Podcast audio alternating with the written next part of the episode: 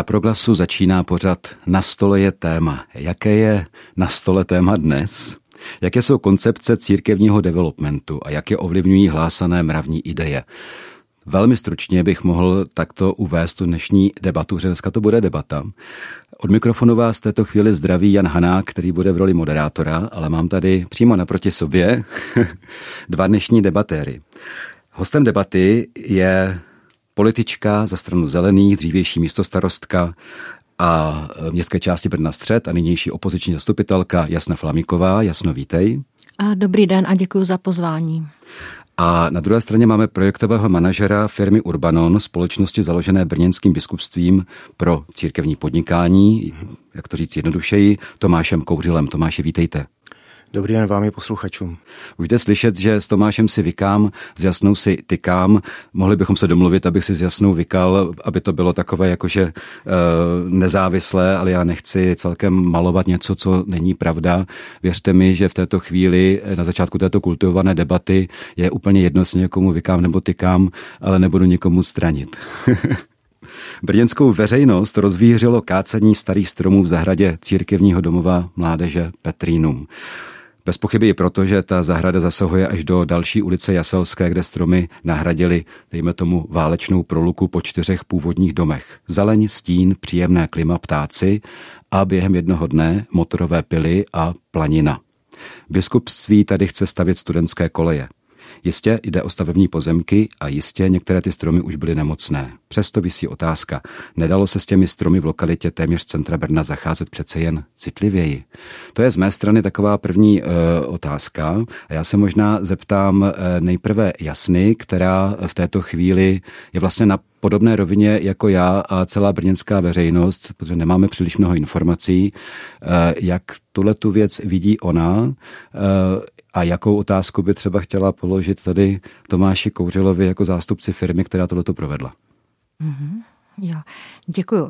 No, je hrozně špatně, když vám začnou volat lidi, kteří jsou naprosto zděšení, kteří jsou nešťastní, který bolí srdce, musím to tak říct, protože zjistí, že místo, ke kterému měli hluboký citový vztah, tak se prostě před jejich očima najednou proměnilo.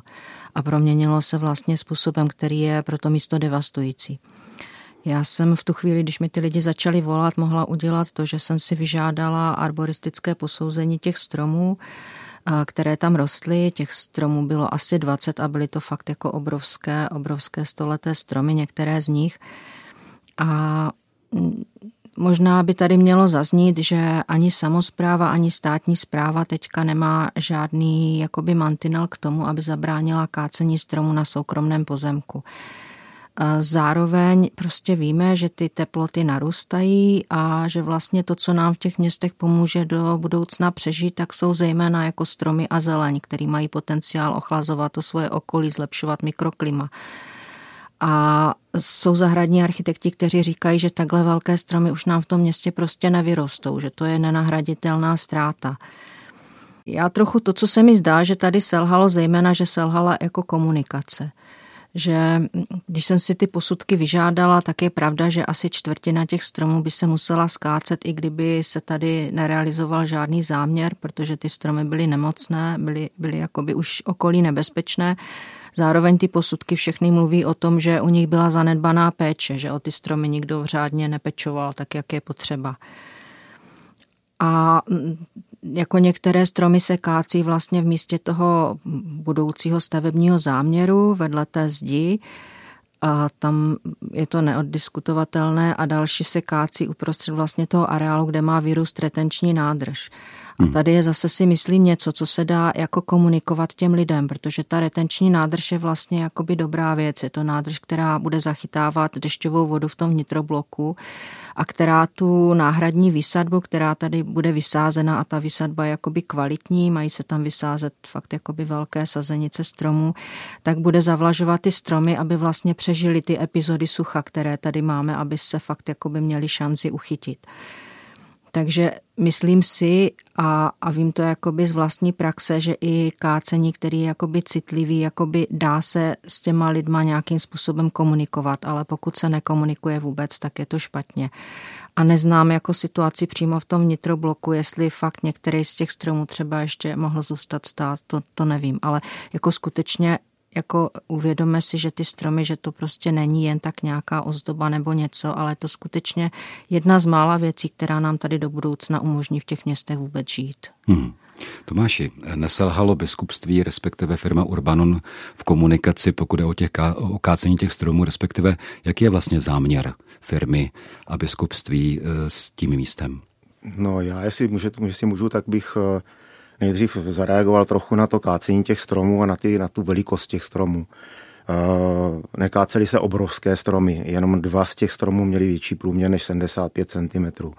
To znamená, kácely se stromy uh, staré do 100 let a uh, jak správně řekla paní Flamiková, stromy, které byly v mnoha případech velmi, ve velmi špatném stavu, obrovské dutiny a tak dále, odehnilé kořeny, ty koruny byly poškozené vlastně hnilobou a, tak a podobně. Kácet se muselo z toho důvodu, že vlastně je tady, po, bude, je tady záměr, jehož první část je oprava té zdí mezi Jaselskou a zahradou Petrina a pak samozřejmě i ta retenční nádrž.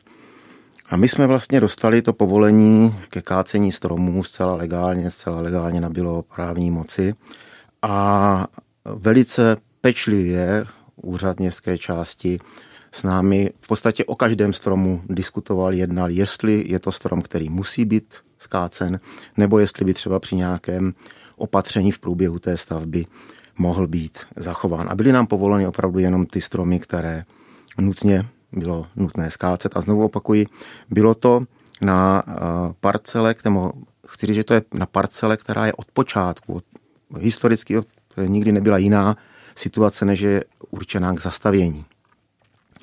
To znamená, eh, ty stromy by v případě, že by eh, byly vyřešeny nějaké majetkové záležitosti, tak by ty stromy padly už před 35 lety a už by tam dávno stál nějaký, nějaký objekt. To znamená, není to žádné překvapení, není to žádná novinka. Eh, všichni lidé, kteří znali územní plán v oblasti Jaselské, museli vědět, že k tomu dřív nebo později dojde.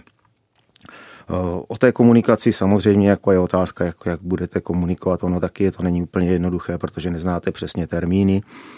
Termíny toho kácení záleží na uh, možnostech, uh, na možnostech uh, firm, které vlastně to provádí, záleží na tom, kdy vlastně dostanete ta povolení, takže to není už tak úplně jednoduchá věc a sousedé, vlastně přímí sousedé samozřejmě o tom věděli, protože s nimi dlouhodobě jednáme o tom, o, tom, o té výstavbě. Někteří z nich podali proti té výstavbě nějaká, nějaké námitky. Takže není to nic, co by, co by vlastně bylo nějak zatajeno. Jestli někdo někdy v Brně, když kácel, to vyhlašoval nějak obecním rozhlasem nebo městským rozhlasem, já o tom nevím. Hmm. Jo. Jasně chce reagovat? Já bych na to ráda reagovala. Já jsem teda mluvila s některými se sousedy, ze sousedů, kteří říkali, že se o tom dozvěděli, o tom stavebním záměru z úřední desky, tak nevím, kde selhává komunikace, ale chtěla bych uvést jeden příklad. My jsme před lety rekonstruovali vnitroblok na Křídlovické, pravda šlo o rekonstrukci parku, ale vždycky, když se kácí stromy, ke kterým lidé mají citový vztah, tak je to prostě jakoby bolavá a citlivá věc. A tehdy paní architektka, která to měla na starosti, tak ty stromy nafotila, nafotila i ten záměr a potom na té diskuzi, která byla místy velmi emotivní, tak vlastně lidem promítala ty obrázky a říkala, vidíte, tady ta borovice je jakoby nakloněná a když přijde sníh, tak ona to neunese a zlomí se a může být nebezpečná. A tady já vám vysážu tady takovýhle stromy a oni na jaře pokvetou a ponesou to ovoce, které chcete, aby krmilo ty ptáky, které tady chcete mít. A kácelo se tam hodně, nikdo z těch lidí neprotestoval, protože vlastně všichni s tím záměrem byli dopředu seznámeni, věděli, co se bude dít. A zároveň po té besedě přišla za paní architektkou taková stará paní a říkala jí, víte, tu borovici jsem kdysi sázela já, ale máte pravdu, když jsem se na to dívala, tak, tak jako nedá se nic jiného dělat. Takže ta věc se skutečně jakoby dá s těma lidma projednat, dá se komunikovat. I z řady jiných jednání vím, že prostě, když se s těma lidma mluví, tak se dá třeba jakoby přijít na něco, co sice jakoby nezachrání stromy, ale třeba nějakým způsobem prostě vyrovná tu ztrátu, kterou mají. Vím, že jsme kdysi projednávali rekonstrukci nějakého dětského hřiště a protože lidé okolo z toho hřiště měli obavy, tak se tam na základě těch jejich obav postavila prostě jakoby síťová stěna, aby to nelítalo na, na auta a zároveň se tam udělalo sezení pro seniory, aby tam vlastně bylo něco i pro ty starší. Takže vždycky se dá jednat a vždycky se dá najít nějaká, nějaká cesta, která aspoň zmírní trochu to, co se děje. Mm-hmm. A ještě jsem chtěla říct těm stromům, že z těch arboristických posudků plyne, že jenom vlastně čtvrtina z nich byla jakoby nemocná a nebezpečná, takže ty ostatní se kácely fakt v souvislosti s těma záměrama. No. Tak ono asi tady se možná jako proti sobě stojí dvě věci. Jedna věc je jako jasná, že je to stavební pozemek, je to proluka mezi domy, která eh, vznikla válečnými událostmi mm. A eh, i z urbanistického hlediska je asi logické, aby tam nějaké, nějaké domy stály, ale pak je tady ta druhá věc, to, že tam mezi tím vyrostly vysoké stromy a je pravda, že těch strom, těm stromům se stále méně daří v, takhle v centrech měst a teď člověk vlastně uvažuje. Jo? Jako mm. Jedna věc je to urbanistické hledisko, druhá věc je, dejme tomu, zeleň, ekologické hledisko, aby se nám dobře žilo.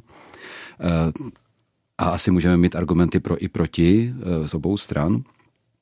Ale vlastně vy jste, Tomáši, zmínil to, že, že to nikdo, kdo má takovýhle záměr, nehlásá v obecním rozhlase. Ale tady se právě nabízí taková věc a to je, že toto je církevní projekt. A je otázka, protože je spousta, řekl bych, nelibostí, které se v této věci obecně za to děje, různé eh, nekomunikace, tak aby se něco prosadilo a tak dále. Víme, že to tak je, je to velmi rozšířené, i zejména ve, ve stavebnictví, to určitě ano, ale neměla by být církev právě tou, která je v tomto je progresivní, že se snaží být jednoduše vnášet jakousi etiku eh, výrazněji než všichni ostatní do tohoto jednání, včetně třeba tady té komunikace. To je otázka. Já si myslím, že církev, kdybyste znal to pozadí vlastně té firmy Urbano na všech těch projektů, tak eh, církev jako do toho etiku velice hluboce vnáší. My jsme poměrně velice silně svázaní já můžu jenom zmínit teď z poslední doby událost, kdy vlastně, protože e, spravujeme vlastně i areál bývalého kláštera Voršilek na Josef, rohu Josefské a Orlí. A byla tam velice lukrativní nabídka pro umístění nějakých automatů na prodej konopných produktů. Hmm. A samozřejmě jsme ji odmítli, protože se to neslučuje právě s tou etikou církevního podnikání. To znamená, eh, myslím si, že jsme svázáni v tomhle poměrně hodně. A eh, vy jste zmínil důležitou jednu důležitou věc, že proti všem těm projektům vždycky vznikají různé protitlaky. A je samozřejmě, že ty protitlaky jsou různé, jejich množství je také různé podle toho, jak moc je ten projekt znám a mají velmi rozličné řekl bych, pozadí a rozličné důvody. Eh, na jedné straně jsou to důvody, eh, které jsou, řekněme, zcela pochopitelné a já bych je plně akceptoval, i kdybych byl v té situaci těch lidí sám, což byli třeba sousedé právě eh, na Jaselské 16, kteří měli obavy nějaké ohledně zhoršení kvality bydlení, se kterými jsme jednali a v, měli, jednali jsme asi o 18 bodech a myslím, v 16 bodech jsme jim vyhověli, kdy chtěli prostě vytvořit eh, zástěny na balkonech, aby se lidé z toho kolejního domu Augusty nedívali k ním do jejich, eh, do jejich zimních zahrad různé zateplení světlíků, zúžení balkónu. Prostě normálně to, normálně to fungovalo. Pak uh, jsme měli lidi, ve kterých nám trošičku, a to přiznávám, selhala naše komunikace. Eh, to byli lidé z protějšího domu, kde jsme byli v podstatě dohodnutí zase na požadavcích, rozumných požadavcích, celá rozumných požadavcích, které oni měli a bohužel eh, jsme nechali dohodu mezi námi připravit právníky a právníci to udělali tak, jak to právníci dělají. Takže ta dohoda byla prostě tak strašně striktní a tak strašně formulovaná, že eh, ti lidé naproti to, tu dohodu odmítli a už pak se s námi moc nechtěli jako jako bavit. A byla to naše chyba. Byla to naše chyba, měli jsme tu dohodu sformulovat normálně lidsky. No a, a já jsem zmínil takové ty příklady, kdy vlastně ti lidé se mají k tomu vztah nějaký a, a jsou, mají dojem, že se změní podmínky, které vlastně, které vlastně mají a že a chtějí to nějakým způsobem vyjasnit. A to je to zcela legitimně. A pak jsou samozřejmě lidé, kteří vlastně využijí tady to, tu veřejnou známost toho projektu k tomu, že se rozhodnou, proč by si na tom něco nepřihráli a, proč by si na tom něco nevydělali. A, a myslím si, že je to dokonce taková prapříčina i té současné situace, kdy se vlastně velmi protestuje proti těm změnám ve schvalování a proti možnosti jako organizací vyjadřovat se ke schvalování různých staveb, protože nám tady chybí takový nějaký mm, systém, který je běžný na západě. To znamená, jestliže já něco napadám, tak musím si být vědom, že jsem za to odpovědný, že něco napadám a že někomu tím napadáním a zdržováním způsobuju relativně obrovskou škodu v milionech nebo někdy i ve 100 milionech korun. A na západě se to řeší tím, že pokud chcete podat nějaký protest proti takovéhle stavbě, tak musíte složit kauci a tuto kauci dostanete zpátky v případě, že ta vaše připomínka byla relevantní. U nás to funguje tak a máme i taková odvolání právě proti těm z té stavby kolejních domů, že napíšete jenom mně se nelíbí stanovisko požárníků, dopraváků a hygieny a vy máte zastavenou stavbu. Nikdo nemusí napsat, mně se nelíbí, že ve stanovisku požárníku je tahleta, tahleta, tahleta věc a uh, že v tom stanovisku prostě ta věc je špatně a že ohrožuje můj sousední byt, protože byt, kdyby došlo k požáru, tak mě třeba jsou ohroženy unikové cesty. To by bylo zcela relevantní, ale to dnes nemusíte. To znamená, vám je, pro vás je velmi jednoduché napadnout jakoukoliv stavbu z úplně jakéhokoliv nesmyslného důvodu, odsunout ji o velmi dlouhou dobu a přijít a říct, podívejte se, no tak když mi dáte tamhle milionek, když mi koupíte auto nebo tamto, tak já tu svoji, ten svůj protest stáhnu. A samozřejmě za téhleté situace se můžete těžko divit investorům, když eh, nedávají nějakým způsobem velmi široce vědět o těch svých záměrech, protože by místo pěti, deseti takovýchhle případů měli třeba 500. Hmm. To chce, myslím si, reakci. Jasno. A já se domnívám, že velmi umě odvádíte teda debatu od tématu.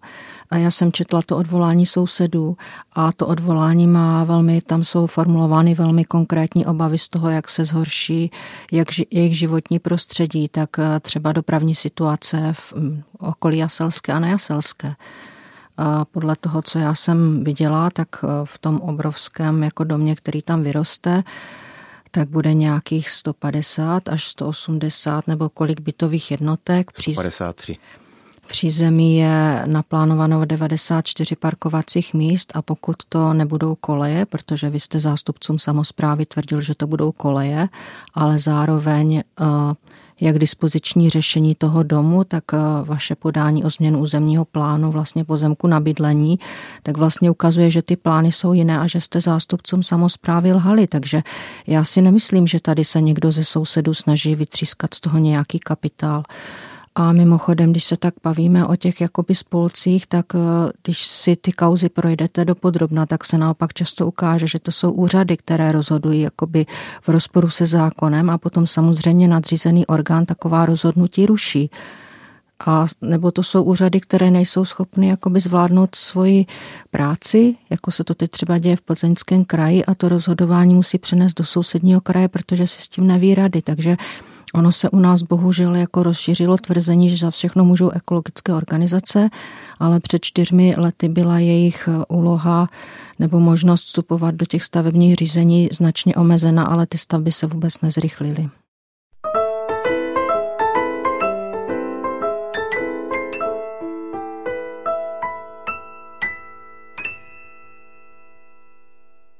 Jaké jsou koncepce církevního developmentu, konkrétně na příkladě eh, stavby nebo zamýšlené stavby na ulici Jaselská v Brně.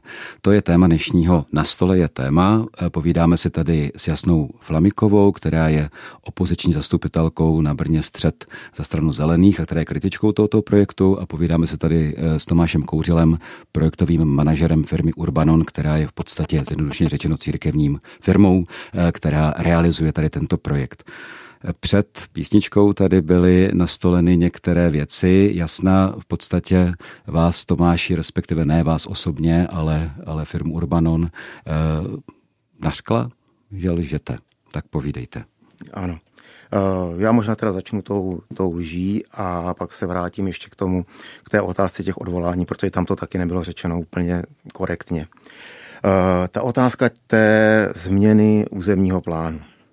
Eh, v, na podzim loňského roku se v Brně schvaloval konečně územní, nový územní plán. Eh, ten nový územní plán byl zpracován kanceláří architekta města.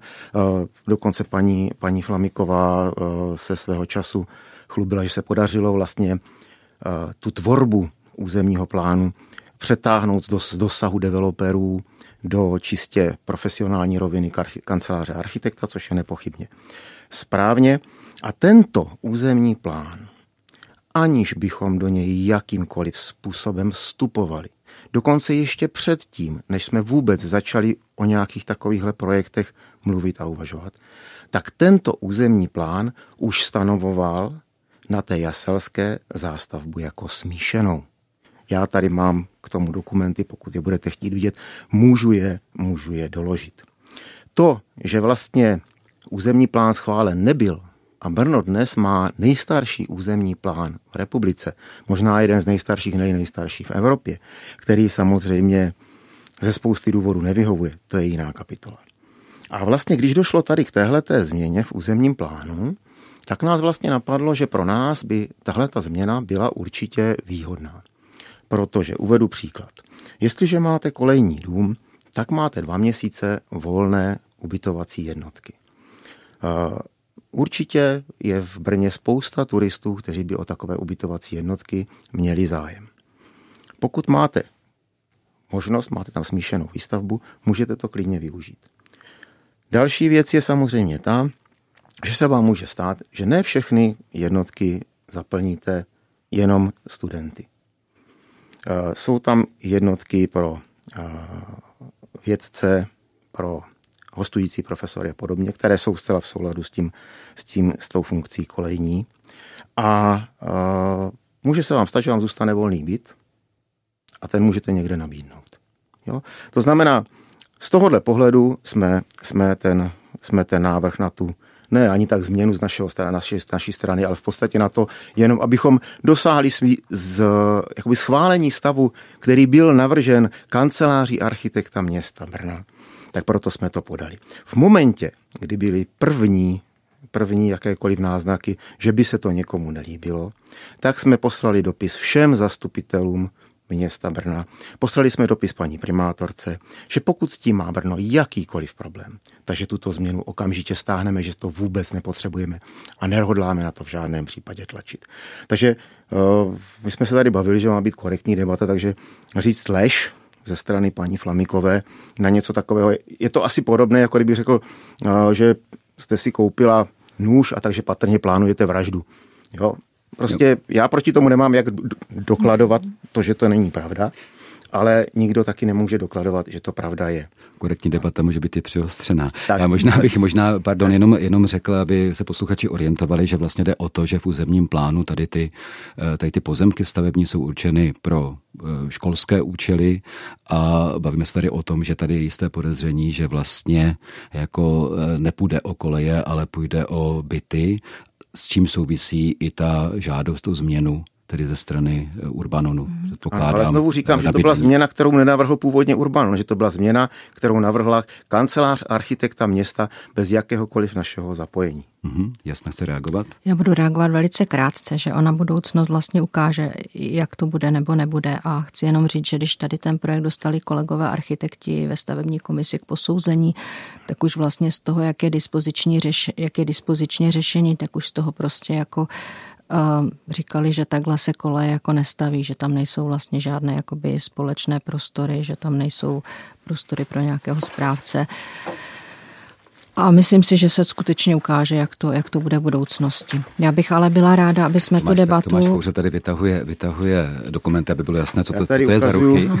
Jo, jo, jo. Ano. Já bych ale... patro těch těch právě společných prostor, které tam jsou navrženy, coworkingové centrum, společenské místnosti, posilovna, Mm-hmm.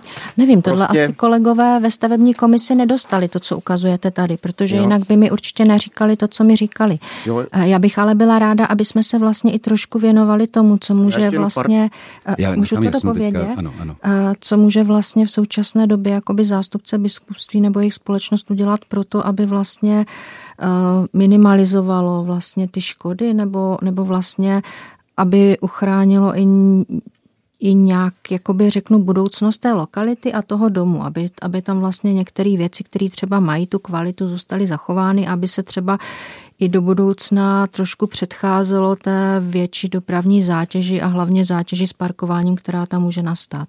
Hmm. Já možná se jenom zeptám jasno, uh, protože jedna věc je to parkování a dopravní obslužnost, tomu se určitě ještě dostaneme, protože to je velký hmm. projekt, ale ten by byl v, i v případě kolejí, i v případě bydlení samozřejmě.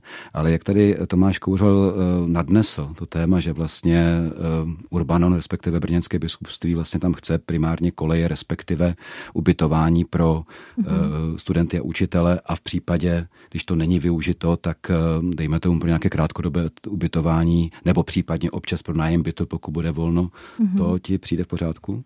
Eh, já si myslím, že je to dobře, protože mm, ten územní plán, tak jak je tvořen, tak jeho hlavní úlohou je vlastně zajišťovat ty veřejné funkce. Protože když ty pozemky vlastně necháme všechny jakoby řeknu v plén, aby se tam realizovalo cokoliv, tak pak se prostě stane, že v některém tom území, tak jak to třeba ale bohužel vidíme u některých těch eh, developerských projektů na kraji Brna, tak třeba postrádají služby. Pak tam najednou se ukáže, že tam chybí školky, že tam prostě chybí nějaká vybaveno, což už se dneska teda naštěstí tolik neděje, že už si to ty města začínají víc hlídat ale třeba v tom centru města, když se bavíme o kolejích, tak eh, ta dopravní zátěž v souvislosti s automobilovou dopravou tak skutečně bude u kolejí jiná, než by byla u toho, kdyby tam vyrostly samé byty. A na té Jaselské tam vlastně máme hnedka bezprostředně vedle filozofickou fakultu, za rohem je fakulta sociálních studií, pak tam je JAMU, o kus dále stavební fakulta, kam se bude přesouvat architektura, takže skutečně v pěší a docházkové vzdálenosti je tam spousta vysokých škol, takže uh, tohle by, kdyby to byly vysokoškolské koleje nebo koleje, tak je to koncept, který prostě nebude tolik zatěžovat to město jako nadměrnou dopravou. Protože ti, ti studenti, kteří tam budou bydlet nebo vyučující, tak se prostě budou přesouvat zejména pěšky. Hmm. Tomáš, já předpokládám, že vlastně vzhledem k tomu, že z druhé strany toho pozemku eh, je starý vlastně historizující dům, který se využívá jako kolej de facto. Eh, Petrínum bylo tam zpočátku po listopadu 89 asi rok eh, biskupské gymnázium, než se nastěhovalo do, svého, do své budovy, kterou jako získalo tak eh, chápu to tak, že vy to zamýšlíte, že tato budova bude podstatě takové rozšíření tohoto Petrína? Eh, ono je to trošičku teda kvalitativně někde hodně jinde. Ale já možná eh, řeknu k té struktuře a z toho vyjdou ty další informace. V podstatě naprostá většina těch jednotek ubytovacích, které na tom našem projektu jsou, jsou jednotky, které mají 24 metrů čtverečních. Jsou to typické kolejní úzké nudličky pro dvě postele, malou kuchyňskou linku a malinké sociální zázemí se sprchou a s toaletou.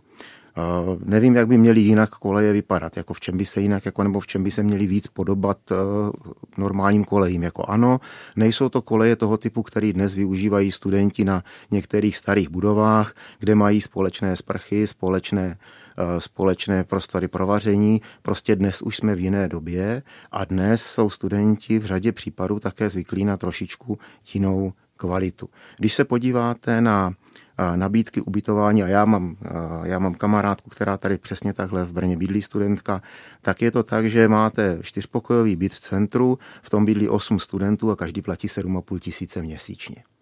Jo?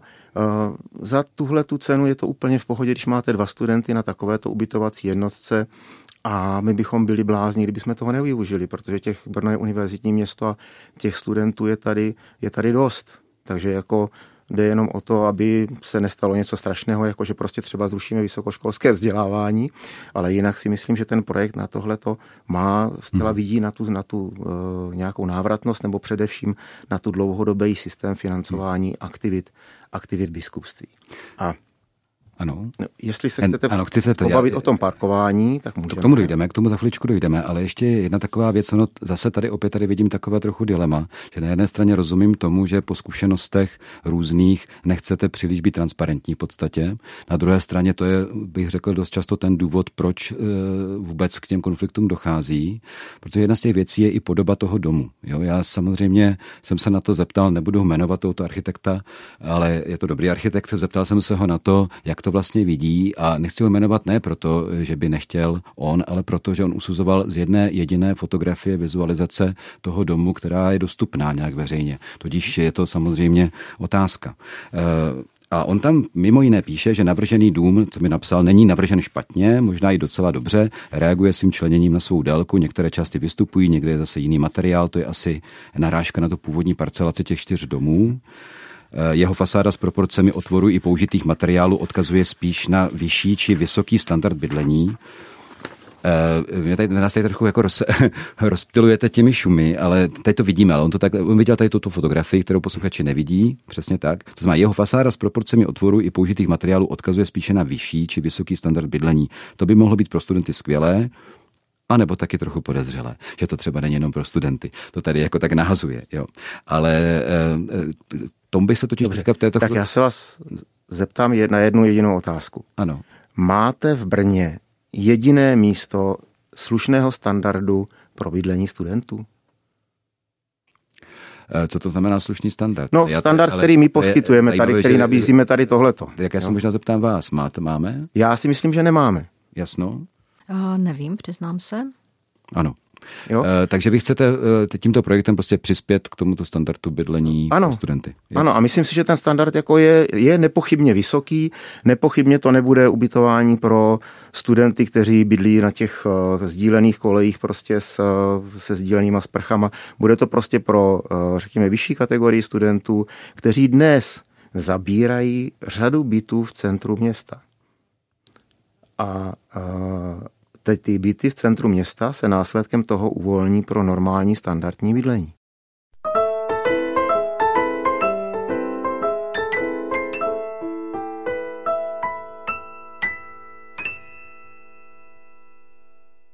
Na stole je téma církevního developmentu, církevního stavění na konkrétním příkladu projektu eh, v Brně na Jaselské ulici zastavení proluky po čtyřech domech, které byly zničeny za druhé světové války. Eh, tím, kdo staví tento, eh, tento dům, nebo respektive ještě nestaví, ale chce ho stavět, je firma Urbanon, což je firma založená brněnským biskupstvím a firmu Urbanon tady zastupuje projektový manažer Tomáš Kouřil. A na druhé straně tady máme oponentku projektu, která je političkou za stranu zelených, dřívější místo starostka Berna Střed, nynější opoziční zastupitelka Jasna Flamík Hřišníková. Mm-hmm. Bavili jsme se tady o tom, o tom, jak vlastně ten projekt vypadá i z hlediska architektonického, jak urbanisticky jako sedí do té lokality a e, jasno, ty si chtěla reagovat. Já možná ještě k tomu řeknu, jak ty říkáš, jakože, e, jak jsi to říkal, oponentka projektu, nebo ty jsi to říkal ještě nějak jinak? E, ta kritička? No asi spíš jakoby v, v toho projednávání a toho, jak a, to dobře. vzejde, protože já nechci jako na druhou stranu to, že se zastaví průluka prostě ve městě, my chceme kompaktní město, chceme prostě město, kde můžou lidi chodit pěšky, protože pokud to bydlení v Brně chybí a chybí, tak jako to, že se to město potom rozrůstá, staví se na zemědělských pozemcích, to taky není dobře. Spíš bych řekla, že jakoby kritizuju způsob, jakým, jakým se vlastně ta věc jako objevila ve mhm. veřejném prostoru, jakým způsobem byla nebo nebyla komunikována. Chtěla jsem ještě dodat k té architektuře. Um, Mm, já jsem taky dneska i v těch minulých dnech mluvila se spoustou lidí, i s architektama a vlastně to, co tam jako vnímám jako obavu, je to, že ten projekt, tak jak ho vlastně ateliér RAF zpracoval, tak je kvalitní kvalitní je vlastně i ta fasáda a to, z čeho mají vlastně ty lidi, se kterými jsem mluvila, obavy, tak aby, aby to v téhle podobě zůstalo i při té realizaci. Protože eh, i ty různé prostě prvky na té fasádě tak jsou důležité právě proto, aby ty domy co nejlépe do té ulice zapadly a nenarušily ten okolní ráz. Takže to je vlastně jedna věc, kterou jsem tady, tady chtěla říct, co se týká hmm. jakoby té architektury a stavby samotné. No. Se přiznám, že mě se velice eh, líbil Hned vám dám slovo, Tomáši. Eh, tady ten pohled z druhé strany, který jsem samozřejmě neviděl jako nikdo eh, z veřejnosti, který eh, ukazuje i, i, i jako se členění jako směrem, řekl bych, do hloubky, nebo jak to nazvat. Je to, jako, trochu mi to připomíná lehce Poirotovský dům z Londýna. Tomáši, ale byste chtěl reagovat, povídejte. Ano, ten dům je opravdu pěkný a je to dáno tím, že jsme právě zvolili špičkovou architektonickou kancelář, která má velké spektrum ocenění a řadu z nich za to, jak zapojuje citlivě právě dostávající historické výstavby nové domy. Ale chtěl jsem reagovat hlavně na to, že mají obavy, aby, aby ta, ta stavba byla stejná, jak je vlastně ten mhm. návrh. Mm-hmm. Ano. To je zase vlastně ten obrovský rozdíl oproti vlastně eh, Urbanonu nebo potažmo biskupství, oproti tomu jakémukoliv jinému developerovi. My musíme ten projekt nějakým způsobem udělat. Ten projekt samozřejmě schvaluje Rada biskupství, potom ho schvaluje Česká biskupská konference a potom nám přijde se všemi razítky a se všemi prostě pečetěmi, normálně pěknými historickými pečetěmi z Vatikánu. Mm-hmm. A ten Vatikán nám říká, toto za tyto peníze tady můžete postavit. On nám neříká, udělejte si to o tři patra nižší, neříká nám, udělejte si tam prostě červenou fasádu místo bílé. On nám říká, vy postavíte toto. Tak to se přiznám, že to je teda pro mě úplná novinka, já do toho nevidím, já jsem pouhou pouhý venkovský farář, ale nečekal jsem, že o jednom projektu, jakkoliv pro Brňany velkém, ale z hlediska globálního asi neúplně zásadním, že rozhoduje e, Řím. Ano, ale je to tak. Jasno. Jak jsem mluvila s těmi různými lidmi, tak jsem mluvila i s člověkem, který je člen církve a říkal, že vlastně by byl vlastně rád, aby se tady dneska trošku zmínilo i téma toho, jak má vlastně církev postupovat v otázce těch svých financí a zmínil v této souvislosti nákup velkého špalíčku.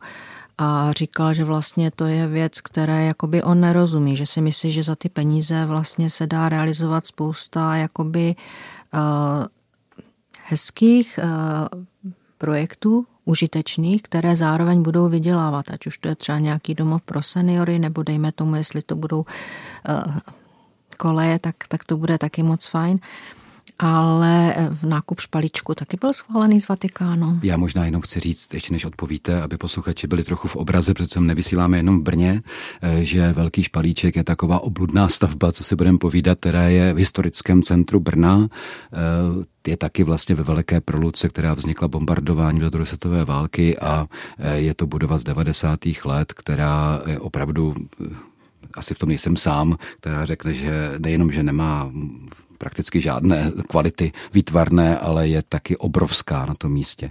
Mhm. A tohle, tuto stavbu před nedávnem poměrně eh, biskupství koupilo a teď můžete reagovat. Ano. Eh, já jsem to chtěl, jsem rád, že jste to řekl vy. Tu eh, stavbu biskupství ani nepřipravovalo, ani nestavělo, ale pouze ji koupilo.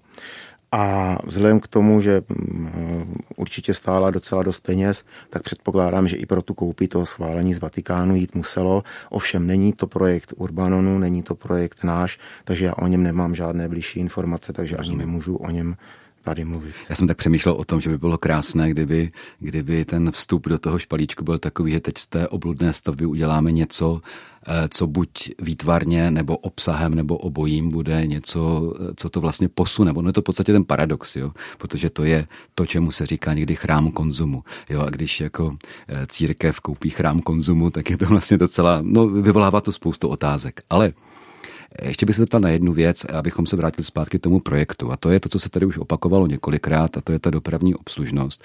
Je to poměrně klidná ulice eh, v přímé blízkosti historického centra, ale zároveň eh, je tam spousta aut, protože se tam parkuje, protože tam bydlí lidi a jsou tam různé ty školy a tak podobně. Tady eh, u tohoto projektu, jestli se nepletu, tak se plánuje podzemní parkoviště nebo garáž zhruba na přibližně 100 míst. Jestli to říkám, 98. 98 míst, ale eh, samozřejmě, že těch, eh, protože to je sedmipodlažní budova, těch jednotek je tam podstatně více. Tak pro mě je otázka, jako zvládne to ta ulice vůbec? Tak já bych to možná vzal trošičku ze široka, protože si myslím, že to je strašně důležitá otázka nejenom pro Brno, ale i pro další města. Za prvé, parkovací místa pro nás nejsou naprosto lukrativní věc, ať bychom je neměli nařízeny, tak je to pro nás úplně jako nesmysl a my bychom na té straně vlastně ještě obzvlášť v této lokalitě, kde vlastně ta parkovací místa nejsou vyloženě pod zemí, ale jsou jenom pod úrovní ulice Jaselská, tak bychom tam mohli mít normálně regulární ubytovací jednotky, které by se dívaly do zahrady Petrina a byly by velice, velice jako dobré a mnohem výnosnější než nějaké parkovací místo. Já si myslím, že ten problém, a zmiňoval ho třeba i pan Gebrián, popularizátor architektury, v jednom ze svých příspěvků, je v tom, že opravdu tady ten systém, kdy vlastně parkovací místa k určitému počtu postavených ubytovacích jednotek musíte povinně mít, je prostě úplný nesmysl. Protože my chceme snížit, jako myslím my jako společnost, ne my jako, ne, jako investor, snížit dopravní zatížení měst. To dopravní zatížení měst může být jenom tak velké, kolik tam uděláte parkovacích míst. Pokud budete mít v Brně dohromady pět parkovacích míst, tak vám prostě do centra v Brna nepřijede za den víc než pět aut, protože nebudou mít kde zaparkovat. A z tohohle pohledu uh, mi to přijde, že bychom se měli zamyslet nad tím, tak jako se nad tím zamyslela Praha, která má své vlastní stavební předpisy úplně jiné než eh, celý zbytek republiky, a kde už vlastně řekli, jestliže je uh, projekt nějakého domu s ubytovacími kapacitami dostatečně blízko dopravního uzlu, metra a podobně, tak to, ty parkovací místa buď nemusí mít vůbec, anebo můžou být výrazně v limitovanější podobě. Což si myslím, že je naprosto správná, správná cesta. Máme tady čím dál vyšší počet mladých lidí, kteří prostě necítí tu potřebu mít osobní automobil. Tak proč je nutíme do toho, aby si kupovali třeba dražší byty, jenom proto, že si k ním musí koupit parkovací místo, které nepotřebují. Jo. A to je ale otázka nikoliv na investora ani na biskupství, ale to je otázka spíš opravdu na zřejmě celostátní, celostátní politiky zejména. A já se jenom ještě vrátím k té, tomu zatížení jaselské. Musíme ještě velice stručně. Dobře, dobře. A 98 parkovacích míst znamená 98 aut v případě, že máte ubytovací. I kdyby ty auta vyjeli každé, každý den, tak to znamená na celé Jaselské 100 aut za den. Po pěší zóně na Masarykové projede 100 aut za hodinu. Což je strašlivé ovšem. Ano, ale prostě jenom ten obrázek toho zatížení, ano, ano. není to žádné drama. Já předpokládám, že vlastně nejde pouze o zatížení v tom, že tam to auto projede, ale právě jde hlavně hodně o to parkování a to by mě docela jasno zajímalo, jak to mhm. vidíš ty, protože mm-hmm. teď to bylo prezentováno tak, že je to v podstatě vlastně takový hodně jako eh, zelený přístup, eh, že jednoduše čím méně parkovacích míst, tím méně lidí bude jezdit autem. Tak to by mhm. mě zajímalo, jak to vidíš ty, jak to vidíš třeba i v souvislosti s tímto projektem projektem. Mm-hmm. Jo, já bych chtěla reagovat eh, jednak na to, že Praha má jiné stavební předpisy. Praha tu možnost má na rozdíl od jiných měst, to řekněme jako na rovinu, to tak je. A jako kraj. Jako, jako kraj a samozřejmě ten přístup Prahy je správný. Na druhou stranu, pokud se tady ve veřejném prostoru jako objevilo podezření, že v tomhle domě, a já jsem o tom už mluvila, by bylo bydlení, tak ten počet potřebných parkovacích míst by byl jiný než u studentských kolejí a pak by ten počet parkovacích míst pod zemi nebyl dostatečný.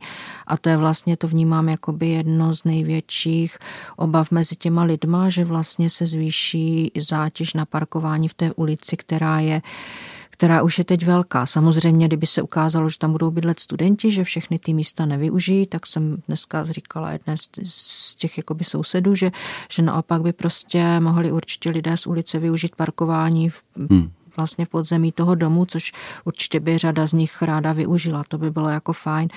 Já jsem chtěla říct, že ty koncepty jako ke snížení dopravní zátěže existují a jeden vlastně z typů, který jsem chtěla předat, tak je třeba to, že by se developer snažil v tom podzemí mít nějaké místo pro sdílené vozy.